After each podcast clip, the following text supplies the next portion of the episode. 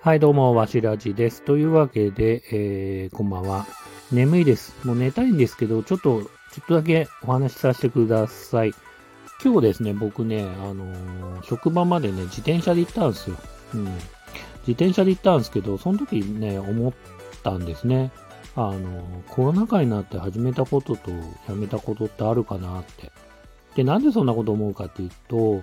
基本的にその、職場までね、自転車で行ってみようって思ったのは、コロナ禍になってからなんですよね。僕は。うん。で、コロナ禍になって自転車を買って、でね、あの、自転車乗るときにね、あの、ラジオを聞きたかったから、ラジオを買って、うん、なんて感じで、コロナ禍になったから買ったものもあるし、で、自転車で言うと、あの、まあ、だいたい50分ぐらいかけてね、職場まで行くんですけど、まあ、それなりにいい運動になるんですよね。うん。なんで、まあそういう感じでね、コロナ禍になって始めたことと、まあやめたことって何かあるかなと思ったんですね。うん。まあやめたというかね、やめてはないですけど、減ったことで言うと、まあ飲みに行く機会は圧倒的に減りましたよね。うん。僕の場合はね、結構ね、こう、地元の人間と飲むっていうのが結構ね、自分にとって刺激になって、まあ、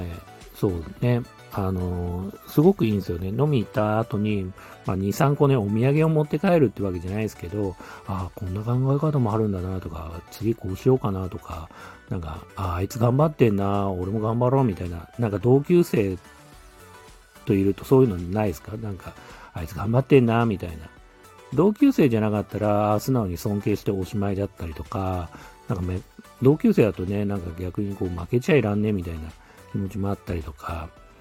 ね、そういうのもあったりするから、すごく刺激をもらうんですよね。うん。で、あとね、大体まあ1年に1回ぐらいね、飲むね、あの、業界の人とか、まあ尊敬できる業界の人とかもいたりして、なんかそれがね、できないというか、まあ誘いづらいじゃないですか、飲み屋に。うん、家族でね、居酒屋行ったりとかする分にはいいんだけど、やっぱりね、こう、じゃない人とね、こう飲み行ったりっていうのはやっぱまだ僕はね、抵抗があるタイプですね。まあ、まあ、皆さんね、もうすでに緊急事態宣言明けて、まあ、どうやって飲み行ってる人もたくさんいるみたいですけど、ちょっと僕はね、そういうタイプで、で、まあ、そういう意味だとそういう、本当はね、1年に1回会いたいなと思う人と会ってたんですけど、今はできてないですね。で、リモート飲みも一時期流行ってたですけど、流行ってましたけど、あの僕はしてないですね。あのー、まあ、家にね、家族がいると、じゃあ7時から妹飲みしましょうっつっても、子供たち全然起きてるし、子供たちを風呂に入れないといけないし、なんかね、寝静まってからってなっちゃうと、もう本当、10時スタートとかで、じゃあ何時までやるんだ、リモート飲みみたいになっちゃうんで、なかなか誘いづらいというか、うん、感じがあるんで、うん、そういう意味だとね、本当に飲み行ってないし、リモート飲みもできてないし、会いたい人にもちょっと会えてないかなっていう感じはありますね。うん。あとあれですよね、旅行。うん。旅行もね、1年に1回旅行、1年1回じゃないけど、そうね、1年に何回か、あの、旅行行ってて、まあ、1年に1回その、沖縄に行ったりとか、で、あとはまあ、そうね、あの、温泉旅行したりとか、まあ大体家族旅行はね、年に数回やってたりするんですけど、それはなかなか難しいですよね。うん。去年ね、ただね、緊急事態宣言明けた後、まあ、9月ぐらいだったかな、名古屋に行ったりもしたんですよ。レゴーランド行きたくて。うん。で、名古屋行ったりとか、あと逆にね、今はね、ちょっとチャレンジしてみた、初めての体験としてやってみたのが、近場うん、僕は都内に住んでるんで、近場のホテルを予約して、まあ、東京ドームのね、ドームシティのホテル予約して、で、子供たちはドームシティでね、こう遊園地があるんで、そこで遊んで、で、美味しいもの食べて、みたいな感じも、まあ、チャレンジしてみました。これはね、できなくなったことと、あの、始めたことの、まあ、同時進行というかね、やってみたこととね、二つですよね。そういう意味だとね。うん。あと、まあ、始めたことで分かりやすいのは、自分はね、YouTube やりましたね。始めましたね。去年の5月から。うん。まあ、もともとは何度も言ってますけど、息子が始めて、で、まあ、息子がね、コロナ禍で家にいる時に暇だったから始めて、で、じゃあ俺もやってみようなんつって始めて、僕の方が、まあ、ハマってやってるっていう、まあ、いつも通りではあるんですけどね。うん。あとなんかあるかなまあ、こんなもんかな。コロナ禍で始めたこととやめたこと。うん。